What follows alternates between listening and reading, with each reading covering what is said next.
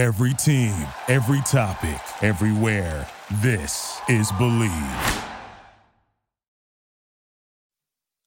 This is the Bleav in Pro Wrestling podcast. Here's Rick Ucchino and SP3 on the Bleav Podcast Network.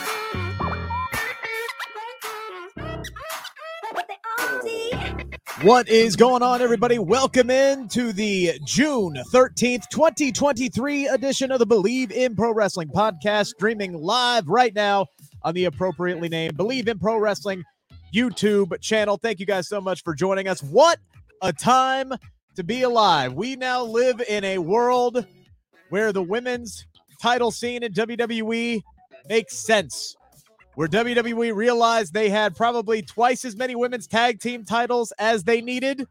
And we now live in a world where the Denver Nuggets, for the first time in 47 years, have won an NBA championship. It is a strange time to be alive, SP3, but things are moving, things are shaking, and we're here to talk about a majority of the things that I just mentioned and so much more. How you doing today? I am doing well, ladies and gentlemen. I'm here and it wasn't a crazy busy week. So a lot of the stuff we're going to talk about on this show, I actually remember. it it did seem like setting up the show last week. I'm sitting here and I'm like, how on God's green earth are we going to try to squeeze it all in? And that is why we don't try to squeeze it all in on this show. If you're new to the program, look, we take a very sports talk oriented feel towards this crazy world we call professional wrestling. This is a sports talk show about professional wrestling. We just try to cover as much of the good shit and important shit as we possibly can on a weekly basis because sometimes there is just too much, especially when you consider SP3 starting this week. We got live shows on Monday, Tuesday, Wednesday, Thursday, Friday, Saturday, and sometimes Sunday. Not really live on Thursday. You know what I We have mean. wrestling shows. We have we have wrestling shows, shows on yes, all those days. Yes, they're wrestling Yes. shows. There's new content every freaking night of the week. Starting this Saturday is the uh, big debut of AEW Collision. Tony Khan setting up a huge uh, main event uh, for that show. Six man tag featuring CM Punk and FTR. Switchblade Jay White, Samoa Joe cannot go wrong with that that kind of main event. Could it be a make or break weekend though for AEW? With ticket sales being where they are for the Canadian shows to follow. That is definitely something uh, we will get into. Uh, Seth Rollins is all over the damn place right now with this World Heavyweight Championship title run, which is giving me a weird vibe. I'll explain coming up. Uh, did the crowd go a little too far last night with Finn Balor? I'll ask that question. MJF and Adam Cole, they are starting their feud already. Okay, we'll dive into all of that and the women's title picture as well. First things first, got to thank our friends over at Bet Online, your number one source for all of your finals information. And as I mentioned at the top of the show, that is now just down to the NHL finals as the NBA championship is locked, sealed, and delivered. If you bet on a gentleman's sweep for the Nuggets, congratulations, you cashed in big time on that one.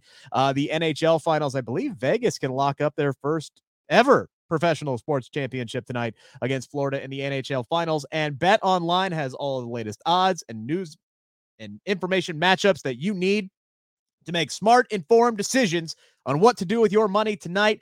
They are your sports intel headquarters. That's right. I said it's sports intel headquarters for everything for every season.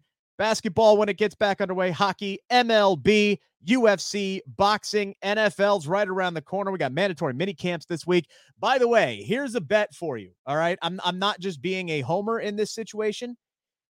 Monitor the Cincinnati Reds. And if they are playing and they fall behind, consider making a bet on the Reds to come back and win that game because 21 of their 32 wins so far this season have been come from behind, including multiples where they have been down by five runs or more. So trying to put some money in your pocket, watch out for the Cincinnati Reds. Bet online, the fastest and easiest way to get all the info, live betting options, your favorite casino and card games right at the fingertips in your your smartphone or if you want to get on a PC or a laptop you can do it there as well. Get in on the action today, head to the website, use your mobile device like I said, but when you sign up either way, use our promo code Bleav B L E A V to get your 50% welcome bonus on your first deposit. Bet online where the game starts. We appreciate everybody who is in the chat already. And uh, yeah, Steven already beaten me to it. Glad the Reds are starting to win some games last night. Last night's game was the strangest damn thing I have ever seen in my life. This rookie comes in and he is a combination of Rick Wild Thing Vaughn and Nuke LaLoosh, and he could not locate his fastball with a search warrant. And somehow, some way, this dude got three outs, and the Reds won against a very bad Kansas City team. That's probably why Kansas City has won 18 games all year. But uh, yes, exciting times, and uh, I will uh, I will take some love for uh, my Cincinnati Reds. We're going to try to get through as many comments as possible here today. But SP3, uh, let us start here with the uh, big story that surrounded the weekend. Um, we have been asking ad nauseum since the WWE draft what on God's green earth WWE is doing with its women's division in the fact that originally they had Bianca Belair on SmackDown as the Raw Women's Champion. They had Rhea Ripley on Raw as the SmackDown Women's Champion. They drafted the NXT Tag Team Champions up to the main roster and they held them hold on to the championships. Indi Hartwell had to relinquish her championship when they, she came up. Isla Dawn and Alba Fyre did not. So we had two sets of women's tag team titles, including the NXT titles on the main roster. Raw and SmackDown were on separate shows, and we were all confused with what the hell was going on. And we were asking just simply make up your mind and do something. Well, WWE finally made up their mind and they did something. They dropped the hammer on all of the answers here, SP3. They went with a rebrand. There was no exchange. They did what many of us were hoping they would do, what I wrote about multiple times that they should do, and they rebranded the Raw Women's Championship and the SmackDown Women's Championship. Asuka named on Friday the WWE Women's Champion, which makes a ton of sense because if you remember, the Raw Women's Championship originally, when it was introduced in 2016 by Lita and Charlotte Flair, won it.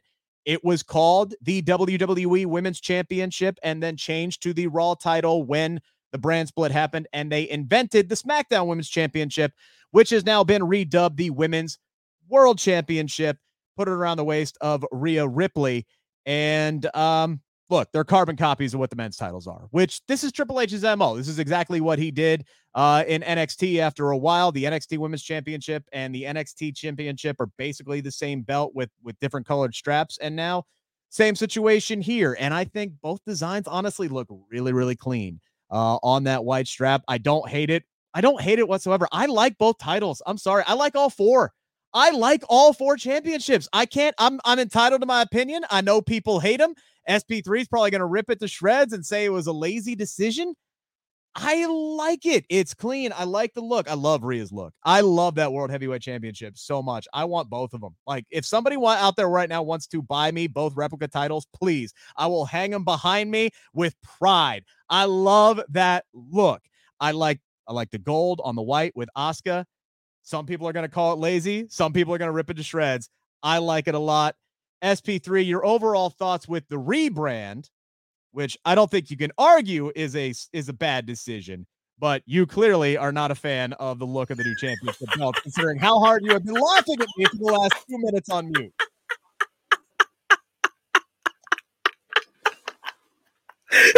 I got I got Diamond in the chat saying she agrees with me, or he. I'm sorry. I, I you got one. You got one out of twenty people watching. Great.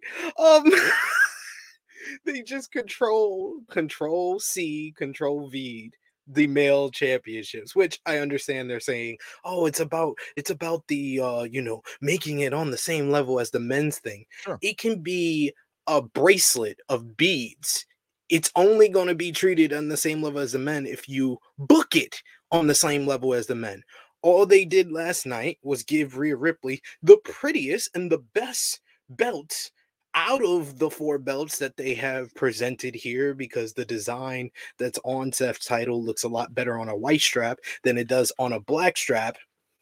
All of that withstanding, that's like being the the best pile of shit out of a, a, a, a, row of four shits. You have the highest one. You got the best shit. You had the best shit possible. You're Randy Marsh on that episode of uh of South Park. Congratulations. But they literally did nothing to re to kind of put this whole Raw now Women's Championship, the Women's World Championship, on a the same level as the Men's Championships because Rhea Ripley is a secondary part of the Dominik Dominik Mysterio versus Cody Rhodes rivalry. We are now into two months after WrestleMania, and Rhea Ripley has been in singles matches for a total of 10 minutes, yep. and she has not had one rivalry.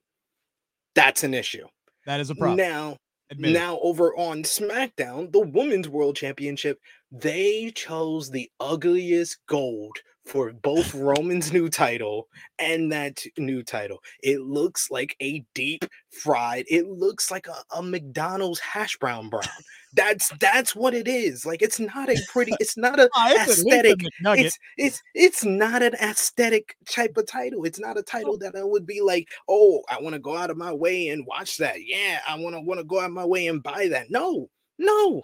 And all I we like got it. with that, all, oh, like all, we all we got with that was Charlotte Flair came back and once again is getting the title shot that she didn't earn. Congratulations. Yes, we are we are really putting these titles on the same level as the as the top world championship. Speaking of which, Roman Reigns got a new title and we still now now 2 months into his into him beating Cody Rhodes, we still don't know who he's versing for the next world championship and we'll probably go 3 months before he even has a challenger for the undisputed quote unquote air quotes, undisputed Universal World Championship, and Asuka's title says undisputed on it as well. Know, so they that's, literally that's control the, control the that championship. They didn't even think to be like, maybe we should remove the undisputed because this is not an undisputed. This is the WWE Women's Championship. These belts are just like any type of creativity, especially when you see it on the website where they have all four belts together. It's like it's like you're a student in class and you copied off of somebody else and you just change one or two words. You just change one or two words. That's what it literally is. It's no creativity. This is the most, this is supposed to be the most creatively rich and biggest promotion. They're supposed to do it better than everybody else when it comes to professional wrestling. That means with their writing, with their creativity, with their title designs. And there just is none. There just is none. They just go from the past, grab the big the big gold belt, add a little this, add a little that, put a big ass logo in front, and voila, we have a championship. But I will say, Rhea Ripley's Women's World Championship is the best out of the bunch. If I were to buy any of those belts, which I won't because I'm a grown ass man and I don't buy title belts to carry around with myself. Sorry, I have better things to pay my money on, like diapers and gifts for my my daughter and my son, and gifts for my missus, than buy a championship belt. But if I did, I would get Rhea Ripley's title before anything else. I, I've never I've never actually had the money to buy a belt. I've always wanted one just because I freaking like them. I, I just do. Like the year that I won one of my fantasy football leagues, I got a championship belt as the trophy. I've been trying to win it back for eight seasons because I just loved having that damn thing. I don't know. It's something about them. Now, am I going to be one of these dudes who takes it to events? No. No, no, no, no. This is for aesthetic purposes. It would be for, you know, decoration in my room. I, I there's something about them I just love and I've always wanted one. And I have always loved that big gold belt, which is why I like the updated version with Seth Rollins and I don't mind that they they they take from history. My biggest issue, as many people have brought it up in the chat, and Queen, I could not say it better myself, because when I saw Asuka's belt up close on Friday, raise your hand in the chat if you have seen The Princess Bride, because that scene where Indigo Montoya looked at Vizzini after he had said inconceivable for roughly the 45th time in the script. And he said, you keep on using this word. I do not think it means what you think it means. I immediately thought of that when I saw undisputed women's champion on Asuka's belt. WWE has no clue what the word undisputed means, and it drives me insane. That's the biggest issue I have because look, Fightful selected a report out on this. And basically, their report was a lot of what we had talked about in the past, what we were just going off of assuming might happen whenever Roman's reign comes to an end. There's a belief backstage that the Universal title will dissipate and it'll go back to being the WWE Championship lineage, but they have to keep that in place because Roman won the Universal Championship first, things like that. They've been talking about what to do with the women's titles for a while, and they finally made this decision. But one of the things that were brought up in the bottom of that report was the fact that nobody could seem to get a straight answer from anybody up top about the use of the word undisputed. And this is a thing that just drives me up the walls. It, it, I understand why they put it on Roman's belt because for a while he was the undisputed champion, but he isn't anymore. To put it on Asuka's is just a a massive oversight or just I I don't know. I don't get it because she's never been the undisputed champion. Never. Even when Becky Lynch won both belts, they never called her the undisputed champion because they've always been separate titles. And that use just drives me up a wall. I don't get it. I don't know what their obsession is with this word, but it needs to go away. And I know I'm gonna pop. I see noobs in the chat. And Noob has been has been a, a loyal member of my movement that started in January when Rhea Ripley won the Royal Rumble.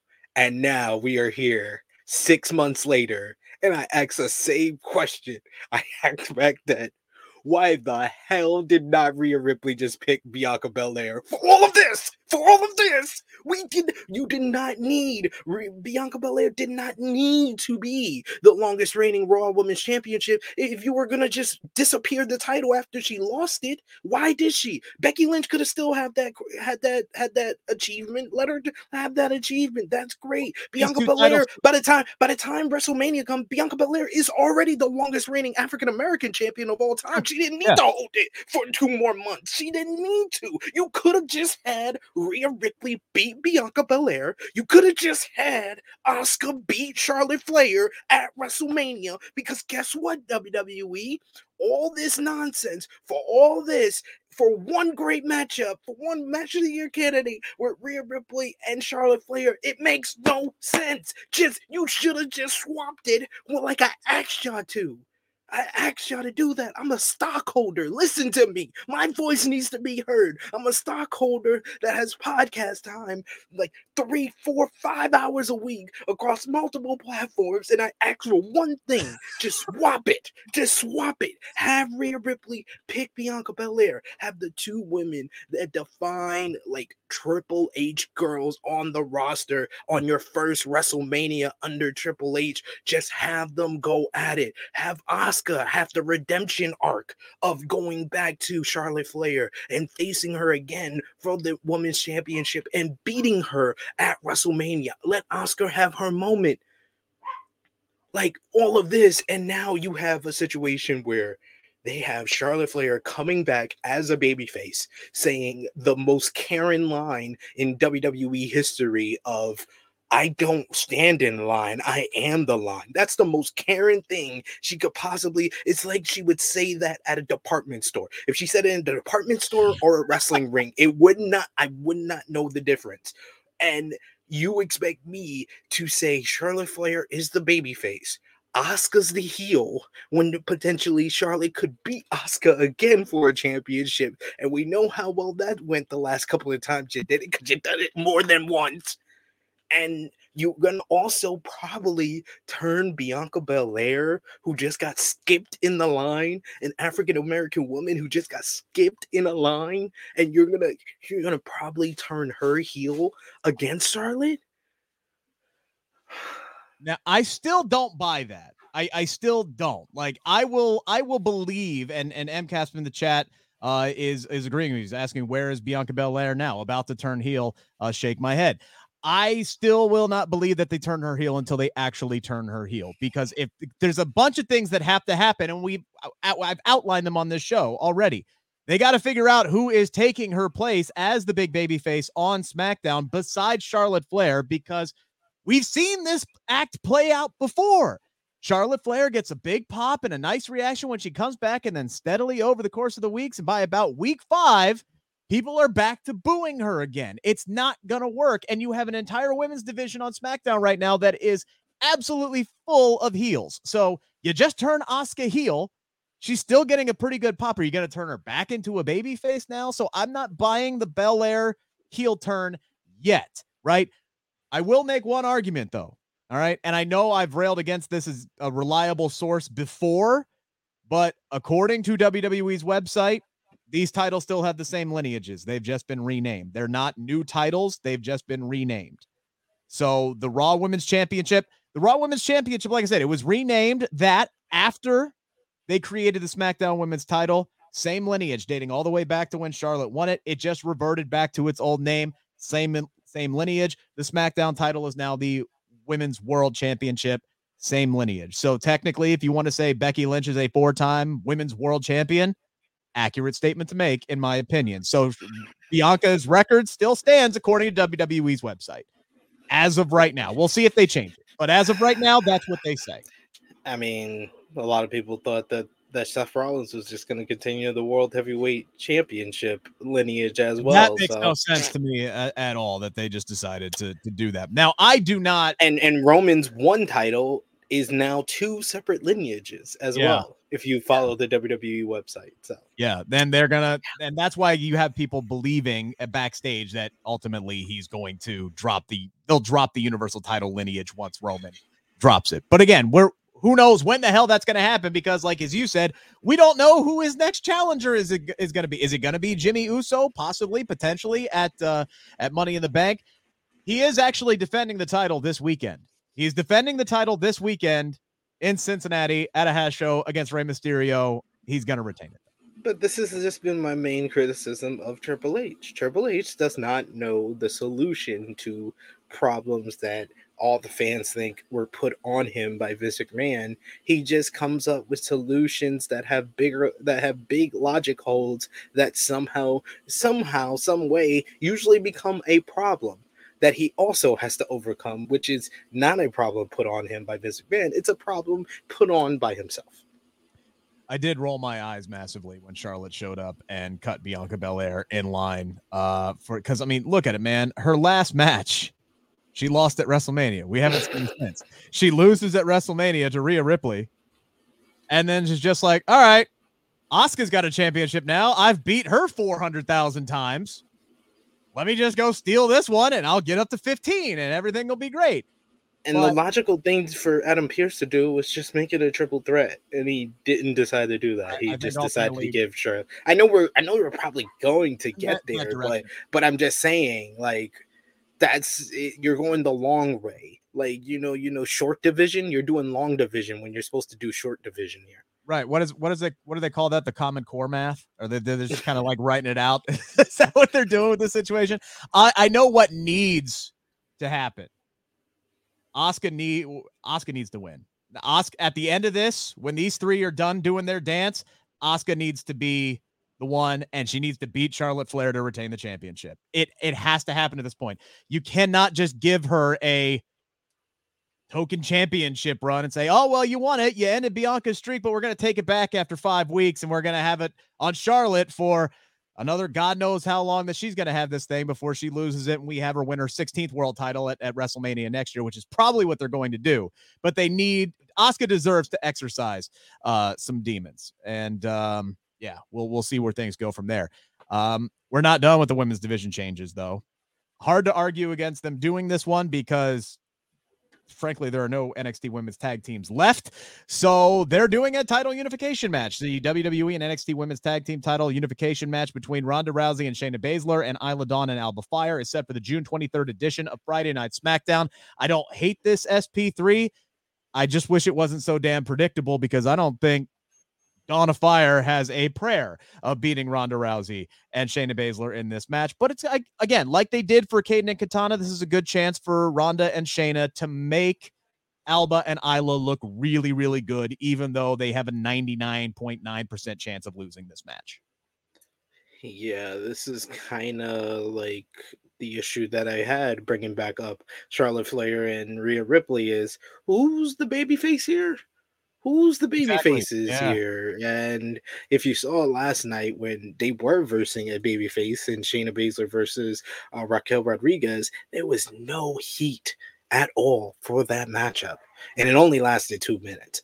But I think this matchup is going to last longer. I think that it's going to be a nice showcase for Dawn of Fyre, aka the Unholy Union. So yeah, but yeah, it's no mystery that Ronda Rousey and Shayna Baszler are retaining and retaining their titles and winning the NXT Women's Tag Team titles, and in a company that literally had the 24/7 at the same time. The NXT Women's Tag Team titles has always been the most worthless and useless titles that they had people, if you don't remember and you were confused on what Shayna Baszler was refer- referencing when she said those titles were created because of me, it's because of a little thing called the 2021 Dusty Rhodes Women's Tag Team Classic, won by Dakota Kai and Raquel Rodriguez, where they were supposed to get a shot at the WWE Women's Tag Team Champions. Who were the champions at that time? Shayna Baszler and Nia Jax. And they lost that match. And then the next week, they just said, William Regal just said, Hey guys, you know, you lost that match. It was a controversial finish. Here's the NXT Women's Tag Team titles. Literally handed them the titles. And then 30 minutes later, they lost, they lost. the. They lost them. They lost them. like that, that right there, I have never seen WWE kill a title dead on night one more than that. That oh, top Eric Bischoff handing the world title right. they, to Triple H because at least Triple H got to defend the title. Like they lost him. Who was it? Was that Ember Moon and Shotzi back when Blackheart was so. the last name? Yes. Oh yes. my god, they won the titles. And then I think Dakota and Raquel won them again at Stand and Deliver and ended up losing them two days later at NXT at some point, like down the road. Yeah, their whole two, they are two time NXT Women's Tag Team Champions. And I think the total amount of hours they have held the titles was 48 hours and 30 minutes. Now, I will say this because everybody else in the chat right now agrees. Noob saying uh, the uh, the Scottish witches have no chance of beating the MMA fighters. Um, I would love it if W. I would not hate it at all if WWE swerved us and had Alba and Isla win it. I would. I would pop. I love both of them so much. Um, not only do I think they're great in the ring and I like their on-screen personas, but you know, meeting them in person in, in WrestleMania at WrestleMania weekend, it's just hard not to root for them. I would love a uh, a swerve on this one. Uh, Stephen Chambers, whoop, wrong one. Stephen Chambers asking, wonder if the women's tag team titles are getting new titles also. I think the women's tag team titles are fine. You don't need to update those, but it does bring me to my next. Those question. are ugly. Those are ugly, though. I think those are ugly. Those we have different ugly, We ugly clearly titles. have different taste because I don't mind. Yeah, I ha- I have good taste in titles. You don't. it does bring me to my next question, though. KO and Sami got to be next, right? Eh, the, right now, Triple H is like Oprah. You get a new title. You get a new title. You get a new title all the red and blue straps are gone with the exception of the four that are around the shoulders of Kevin Owens and Sami Zayn. Uh, why why stop at the belt upgrades now? I feel like SP3 these are the belts that we have heard rumors about design changes and getting a re- rebrand for the longest time now several months dating back to the middle to, to last summer we heard new tag team championship belts were on the way and we ha- we haven't gotten them yet. The, they got to be next at some point, right?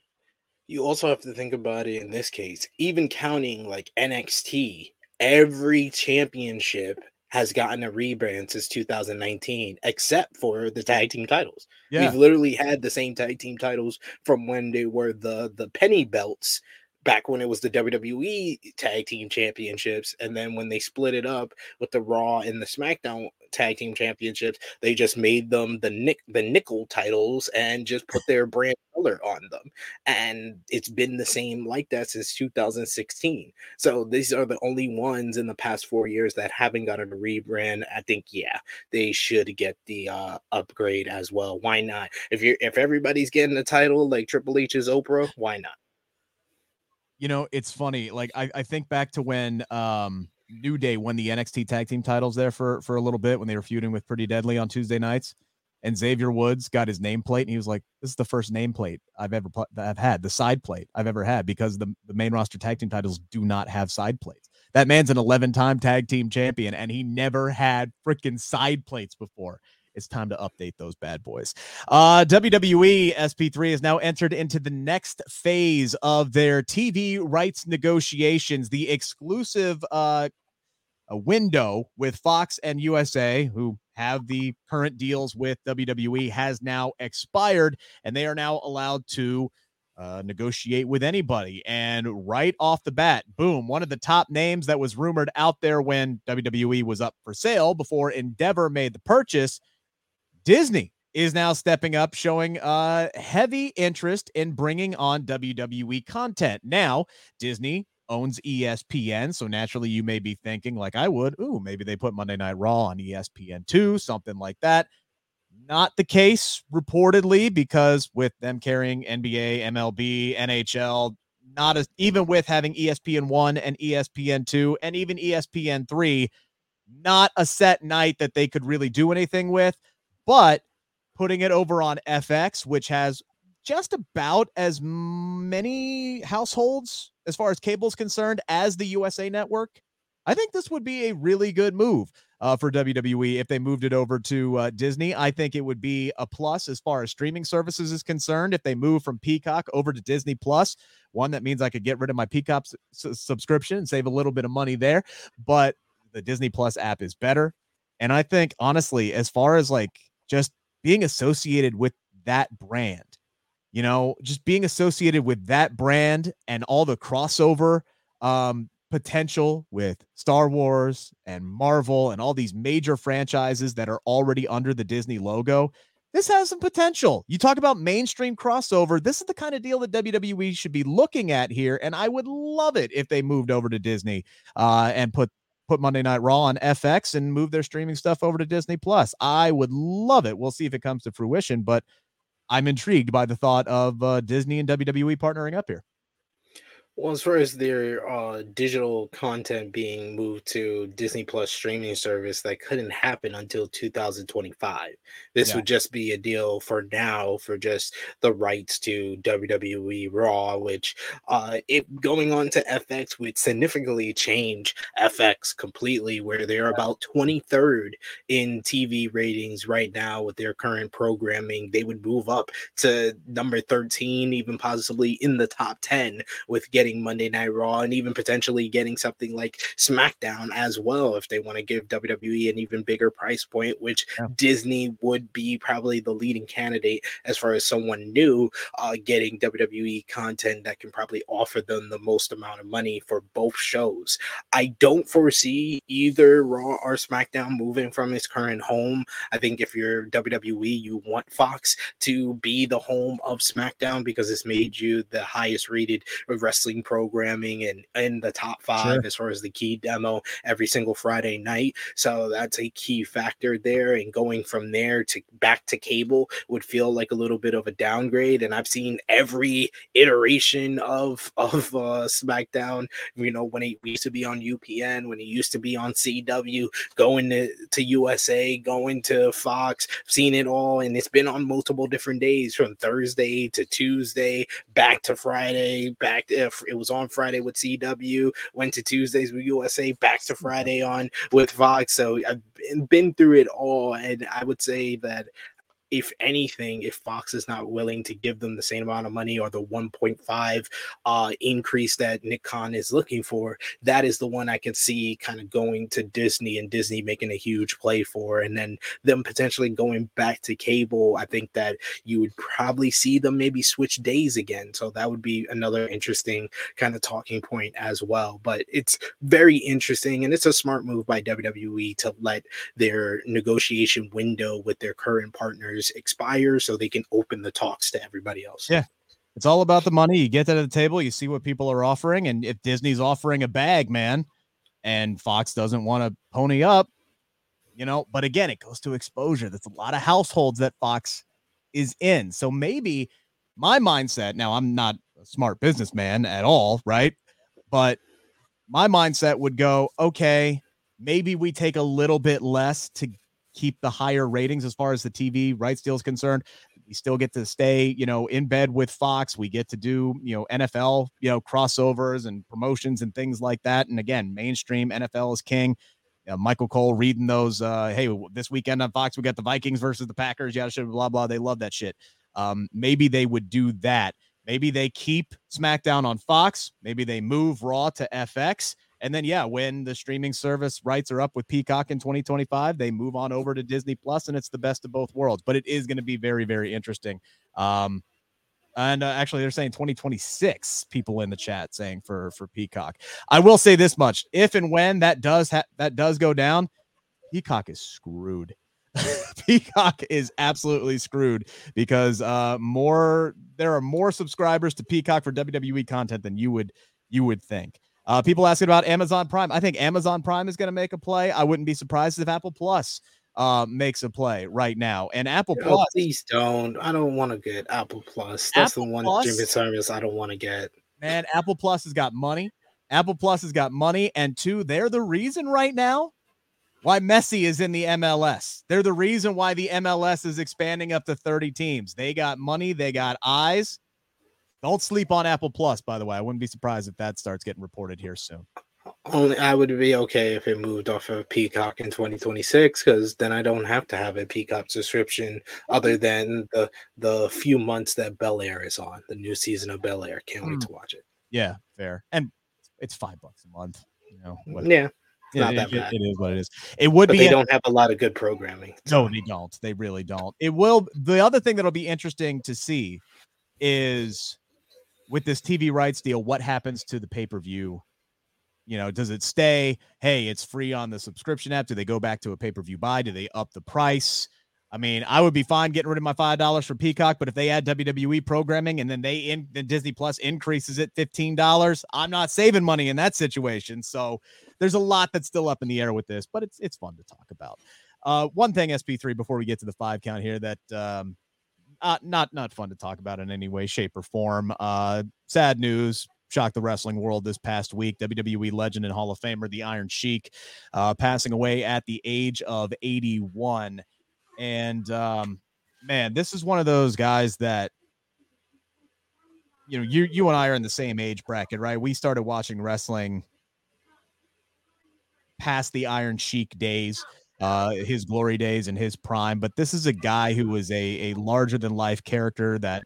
Um, you know, WWE, you want to talk about a heat magnet. WWE played their cards right with him. They they played the political angle with him and they turned him into this larger than life villain, bad guy. And as his career progressed, you know, he he definitely made a mark and and really helped carry WWE from the grand territory days into helping it take the next step into evolving into this global mecca that it is today. And you know, it, it sucks that he's gone. And, you know, RIP and one last fuck Hulk Hogan for everybody out there for the Iron Sheik who continued to uh, uh, entertain us even in his uh, later days on Twitter with his all caps tweets. He just found a way to be entertaining when he wasn't be the, being this super nuclear heat guy.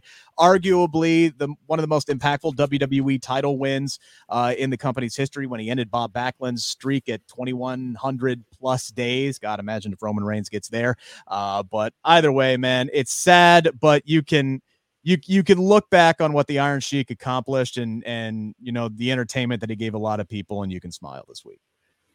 Yeah, man, he's a pioneer when it comes to the foreign heel, and you know, it, just being in the '80s and how strong it was for kind of that, uh, you know, American nationalism, especially with WWE used to run. He was kind of that iconic heel that got so much heat for being the the, the foreign heel who was against America and the uh, USA Cup.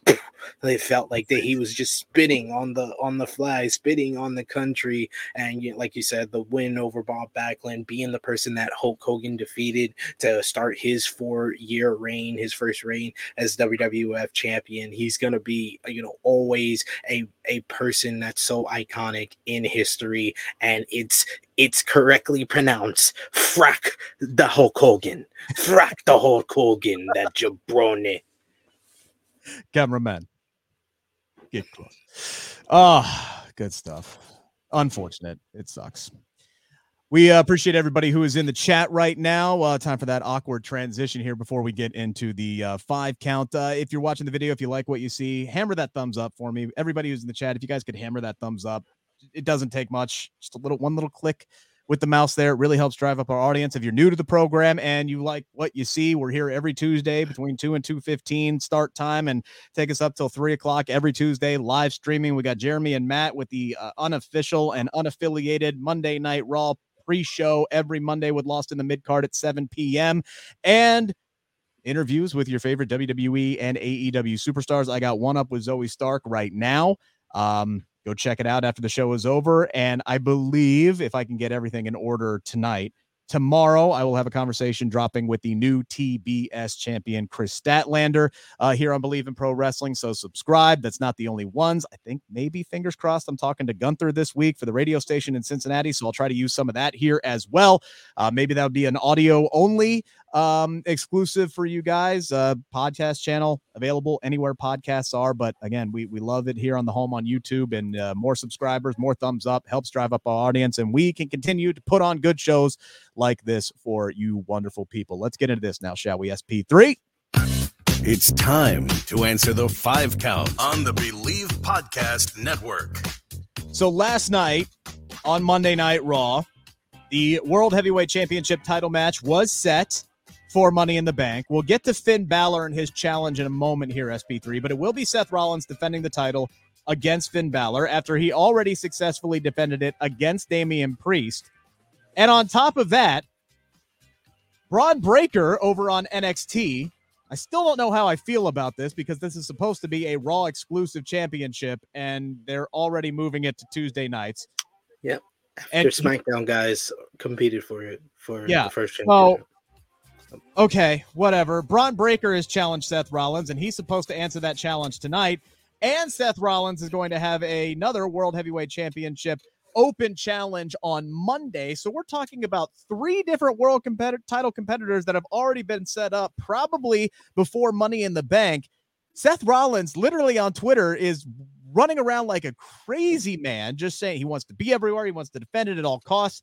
And the way that he's going, and at the rate that he's going, and as reckless as his as he's being, trying to be that that fighting world champion, I can't help SP3 but get this vibe the WWE is trying to pack as much into this Seth Rollins World Championship title reign because it ain't going to last very long. Are you getting that kind of sense that maybe we could be looking at a two or three month reign where Seth Rollins is just throwing out defense after defense after defense, and maybe Money in the Bank comes around and and knocks him unconscious. Whoever wins the the uh, the ladder match this year, which we'll talk about here in a few minutes, I get the sense that they're jam packing everything to make it as impactful as possible because he's not going to have this long sustained run like Roman Reigns is on. I, I think that it's more of WWE feeling like they have to do this to establish this as a new championship. But the way they're going about it, it makes it feel like it's more of a intercontinental championship than a world heavyweight championship. Yeah, I, yeah because no right. one's no one's really fighting to get an opportunity. You either answer an open challenge, you either challenge Seth Rollins because he injured you. Like no one is earning the opportunity to get this championship and this is this is another thing of what i talk about with wwe with their disconnect where they're like with the women's championship what i said earlier like they think making it just like the men's title is putting it on the same status like i said it can be a bag of freaking dry ass uh, uncooked chicken that you give to the champion. If you treat it like the men's title, if you treat it like how you treat Roman's championship, then it will be viewed on the same level. By doing it the way they're doing it with Seth's title, I don't I think that's the disconnect. They think that, you know, him defending it all the time is building up the prestige and he can have all these great matches, but I'm going to more remember him more as oh, he's having another intercontinental championship reign like he did in 2018 more than I'm like Seth I, am going to compare it to any of Seth's WWE or Universal championship runs. Yeah, um it's going to be if he gets out of this feud with with Finn Balor and Judgment Day, it's going to be it it's going to be interesting because it feels like if he keeps going on this pace, he's going to run through the entire Raw roster, and then it's like, okay, who's his big foe? Who's his big enemy? Who is going to be? Well, Seth's more like the Joker anyway than the Batman. So who's his bat bad evil Batman to you know the good Joker? That Multi Seth, multiverse Batman. Yeah, who who's the multiverse Batman to Seth Rollins Joker? Right? Is it gonna be Brock Lesnar after he's done with with Cody Rhodes? Is it Cody Rhodes? Is that the guy that you know they're keeping Cody out of the title it's, picture for right now? It's Gunther, the ring yeah. general Gunther. Yeah. No, no. How long? How long can you keep Gunther out of the title picture? If you're, I mean, you got to at least get him to Honky Tonk Man's record, which is past yeah. SummerSlam. So I mean, I got maybe this Finn Balor thing is going to be more than a one-off, right? Because the, there's plenty of history there. Um, that they tried to dive into last night, SP3, but the crowd in Wichita, Kansas, I believe is where they were last night, just was not having any of it. They did not give an F about this story. They did not give an F about Finn Balor's promo. He was flustered.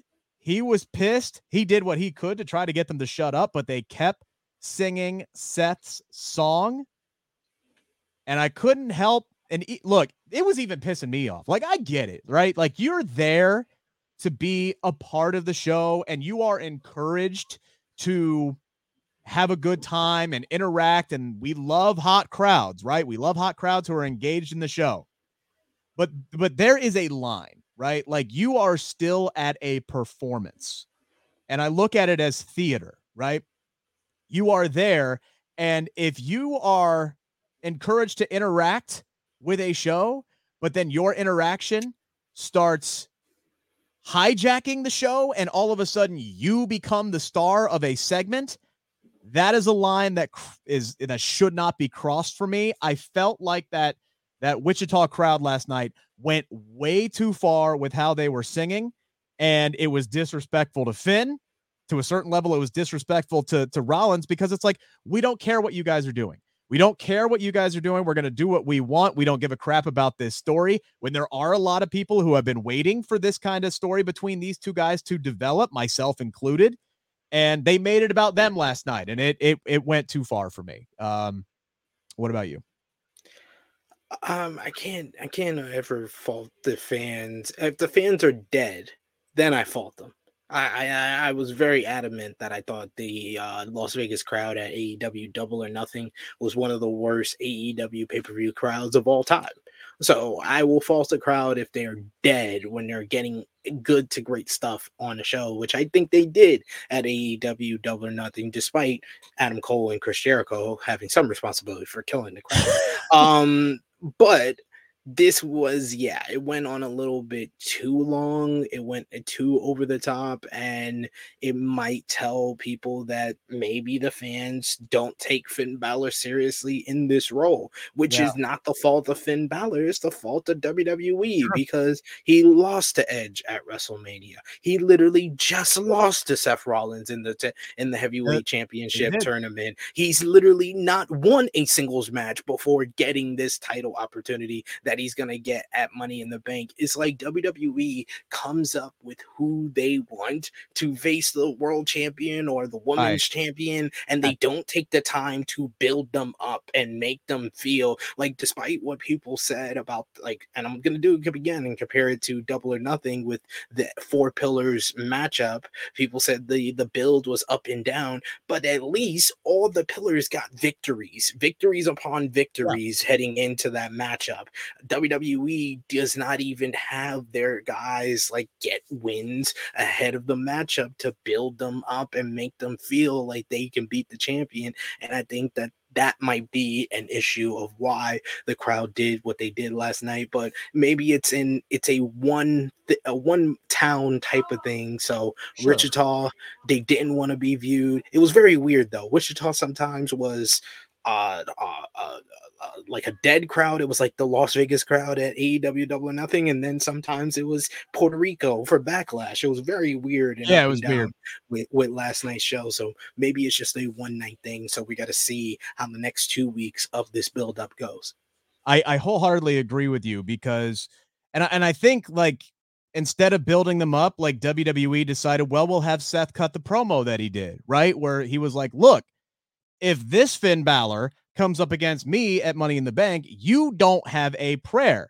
Now, the guy that beat me seven years ago with his arm hanging off of his body, bring that MFer. Find him. It's the Major League Two, right? Like dig down deep, Ricky, and find your fastball, right? That's what he's trying to do with Finn Balor, almost like he's trying to pull the the demon and the Balor that we all love back then out of him and bring him back to this point in time. Um, and I get the story, and to a certain extent, I like it. I like how Seth said, Hey, look, we went in two separate directions. I started making memories. I started winning championships, and you, for lack of a better term, turned into a, a whiny little bitch. Like that's basically what he said last night. So bring the old Finn Balor. That was WWE's way of doing it instead of having Finn actually win some freaking matches and and set up this match. I will say though, I don't think Seth did any favors to to to Finn in this situation because as it drug on, I kept asking, I kept begging for Seth to just do one little Hang on, guys. I want to hear what he has to say. That's all he had to do, and I think the crowd would have shut up. Uh, but he kept egging them on, and then they just kept going. So I don't. I get that you want to be with the crowd, and you don't want to go against him when you're the baby face, and especially when he loves hearing him sing his song. In that situation, just a little. Hang on, guys. I want to hear what this guy has to say. I think could have gone a long way in that situation. The men's Money in the Bank ladder match is set. Six competitors, SP3. I like this a lot. Who have never won a world championship on the main roster will be squaring off to win the money in the bank ladder match. This has a really old school type feel to it. Back before, you know, John Cena won the the money in the bank and all of, and Brock Lesnar won the money in the bank and all of a sudden we get the the big heavy hitters uh, trying to make the the match itself a spectacle. Uh, got a, a, former NXT champion in here, but other than that, these are all guys who are looking to ascend to the next level. Santos Escobar, LA Knight, Ricochet, uh, Shinsuke Nakamura, Pete Dunne. I'm still going to call him Pete Dunne, and Damian Priest qualifying last night. Really good match with Matt Riddle. I love the finish where he pulls Matt Riddle uh, off of the ropes and delivers the razor's edge to get the pinfall. Those two guys, tremendous chemistry with one another. Um, you look at this field thoughts on uh, who's in it? Maybe who you'd like to see in it instead? Did they get it right? And who should be considered the favorite right now? Who do you think WWE would put the briefcase on? Not necessarily who you would put it on. Right now, I would say WWE's favorite would have to be based on storylines, Damian Priest. Uh, Damian Priest has the best storyline reason to win it with uh, Balor and Rollins in the matchup, and especially if they want to go the route of the woman holding on to their briefcase a little bit longer, you have the potential for Priest to cash in on either Rollins or Balor, or eh, Priest attempt to do it, and then Balor, after losing, stops him from doing it. Something like that that continues this whole story and gets some heat behind this whole dissension within the Judgment Day. So I'd say that Priest, my favorite. It's still LA Knight. I'm still going with that, but it really feels like those are the two that have the best chance of winning outside of everybody else in this matchup, which I think are just there because they're really good workers, really good characters to put in this matchup. And it, it feels like an um, a more unpredictable money in the bank than we've had in recent years. And I believe this is the first time that no former champions is in a money in a men's money in the bank ladder match at least in some time, right? Like, and of course, outside of the, I think ever. I think the only time that I thought that was close, that I thought that had no former world champions was the 2013 World Heavyweight Championship one. But then I remembered that Swagger was in that, and Swagger oh, had won right. the title in 2010. But I think ever in the men's Money in the Bank ladder match is the first time that no former champions is in the matchup. All right. Well, I look at the field, right? And Ricochet and Nakamura, they're now kind of in this this feud triangle with Bronson Reed, right? And I got a feeling like he's going to play a role in in the, whether they find a way to put him in the match and they make it seven guys, like or he replaces somebody like Ricochet or Nakamura. They find a way to interject him, or I like the I like the field as it's set right now. You know who's I, the seventh guy, right? Logan Paul. Um, Logan yeah. Paul's on on Raw next week. I think that he inserts himself into the Money in the Bank, and then everything's out the window. I think Logan yeah, Paul should win Money point, in the Bank. At that point, yes, but going off the field right now, I have to agree with you. I think storyline wise, Damian Priest is the guy. I think, you know, Santos Escobar would be interesting, but he doesn't have the equity yet on the main roster. Pete Dunne does not have the equity yet on the main roster. Uh, Ricochet and Nakamura, like I said, I think uh, Bronson Reed could play a role in eliminating them from the match. And then it comes down to LA Knight or Damian Priest. And right now, the story is there for Damian Priest to win it.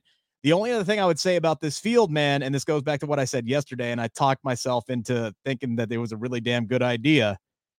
I kind of want Dominik Mysterio in this match because I wanted Rhea Ripley to win that fucking briefcase for Dominik Mysterio. They, they messed that up. They should it should not be Dom versus Cody at Money in the Bank. They should yeah. both be in the Money in the Bank ladder match. Why not, why not have eight people? Why not have eight people do it? And then and then if you're not going to have Rhea in a feud, she could just look like a total badass when she goes in there and just decimates six dudes and grabs the briefcase and hands it to her dom dom. I would have loved that. But instead, it's she's going to help. She's probably going to help her and Brock are going to help Dom beat Cody at Money in the Bank. And the sweet, sweet heat that will rain down uh, from the O2 in London. Forgot what the name of the venue was there for a second. Number four here, SP3. Got another good promo exchange on AEW Dynamite. No new news there involved MJF. No new news there, but I kind of feel like Adam Cole scorched him in this one. We got the first square off between MJF and Adam Cole, a man that MJF said that he admired uh, growing up, watching him in Ring of Honor. But then he looks at the Adam Cole that's in front of him and sees a shell of the man that he used to be. Ripped him down for his size and said that Britt Baker had his balls in her purse and all this other stuff and even pulled back a line, famous line that honestly Karrion Kross still is not recovered from when Adam Cole said they made everything po- they did everything in their power to make you special and all they have to do for me is ring the frickin' bell. Turn that back on Adam Cole and then Adam Cole threw it right back in his face and just eviscerated him. But I can't help but think we're 184 days into MJF's run as the AEW World Champion. I'm not ready for it to end. I'm enjoying this and I want Adam Cole to be the guy that beats him. Are we doing this too soon? Are we doing this too soon, Adam Cole and MJF? No, I don't think so. I think that Adam Cole, I if he if he would have ended the Chris Jericho rivalry a lot stronger, then this felt like this would feel more appropriate for this rivalry right now. I think Adam Cole beats MJF on uh this week's Dynamite to earn the opportunity, and then you have a situation where you can create a different type of story. They have never had the AEW World Champion uh, to get disqualified to keep his title. If you're going to do a title match on TV, I think that's the route you go to build up a bigger title match at All In or All Out. I think that it might be the right time to do it, but they got to be very creative because this was a very long promo. I don't think they can do this type of promo again with each other, but I, bo- I thought both guys executed their sides of the talking points very well. I gave the nod to MJF, but I think Adam Cole, he felt it felt like the first time that MJF was opposite a guy that can hold his own on the microphone and that it felt like a top star against him in the on a mic exchange. Yeah, I, I think the only reason I feel like it's too soon is because again, I want Adam Cole to walk away with the championship, but we have seen Tony Khan be patient in the past and play the long game. These two guys may not even have a world title match between each other until after Forbidden Door. So they may have a lot uh, that they can build into this uh, as well. Last but not least, it is the debut this Saturday for Collision. Big main event. It's in Chicago. Those fans are going to be happy to see CM Punk, but SP3, the ticket sales for all of the collisions afterwards in Canada on this tour, not good. Some is only, I think, 1400 is what I saw for the second episode of Collision. Could Saturday's show be kind of a, a make or break to show how big of a product this is going to actually be to try to up some ticket sales here uh, for these next few Collision shows? I think Saturday Show is gonna tell people if it's gonna be treated like an A show or is it gonna be the B show that in a few months it's just gonna be Rampage 2.0. You don't want it to feel like that. You want it to feel like Rampage did in August 2021, where they kicked off the show, the yeah. first show with Kenny Omega and Christian for the Impact World Championship. You had Britt Baker in Pittsburgh. The following week, you had CM Punk making his return to wrestling after seven years in the United United Center. You had your Jon Moxley's on the show. You had your Bryan Danielson's on the show. They got to make it feel like a big major show. So not, I think that they should have done more work last week on Dynamite to make this show feel big. Yes, they announced the main event, but they could have done an angle to build towards that main event where they could have just simply had Tony Khan say it's going to be Bullet Club Gold versus FTR and CM Punk, and Bullet Club Gold has to find a third member and then have Samoa Joe come in and be like, I'm taking that third spot because I have unfinished business with CM Punk. Sure. It's something very small, wouldn't have taken all the time, would have gave you less time to make Tony Khan look like a hostage victim who was doing a promo against duress, uh, like he was during that announcement. They could have done it in so many different ways. They need more angles to build towards this collision, like the debut episode, and especially these episodes with the tickets not yeah. selling well. They need to do that type of work to build up the show they got to set the tone on Saturday. They got to have a great show. They got to have a huge main event. And then for that second show, they got to set up a huge match or two or three. Maybe that's when you do the Punk versus Samoa Joe one on one.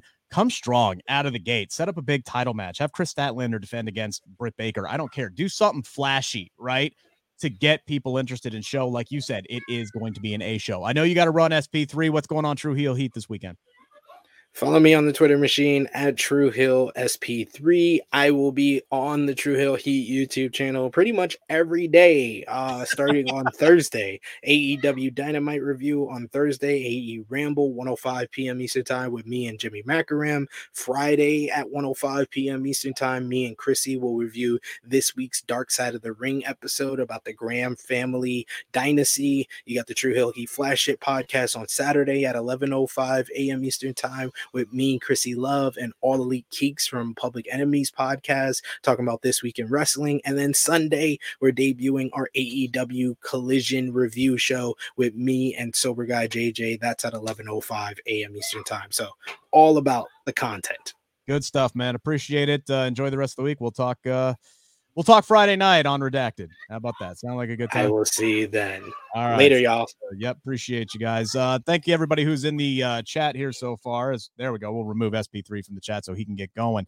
Um, saw some uh, some other chats that were coming in. Uh, Safet saying, I'm hearing that money in the bank can be cashed in on the IC and US titles as well. Well, we saw last year, Austin Theory cash on the uh, United States champion. And then you remember you had that promo exchange between Gunther and Matt Riddle, where Gunther was like, Hey, look, I hope you win money in the bank, and then you try to cash it in on me.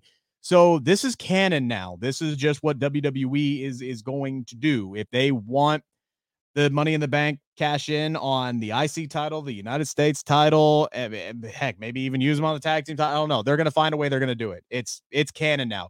Before last year, this was a video game storyline. I remember playing WWE. I don't even remember the year when I was still like in eh, junior high school and the computer just like, oh, you're going to cash in. And I'm like, but I'm cashing in on the IC title. This doesn't make any damn sense whatsoever.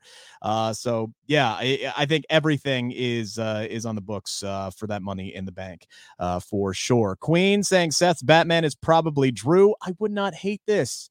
I would not hate this whatsoever. Um, look, we got a, a little bit of a Drew McIntyre update today. Uh, he's going to be representing WWE at the uh, Special Olympic Games in uh, in Berlin uh, later this summer. But as far as coming back, um, we have not heard anything. We have not seen him since that banger he had with Sheamus and Gunther at WrestleMania.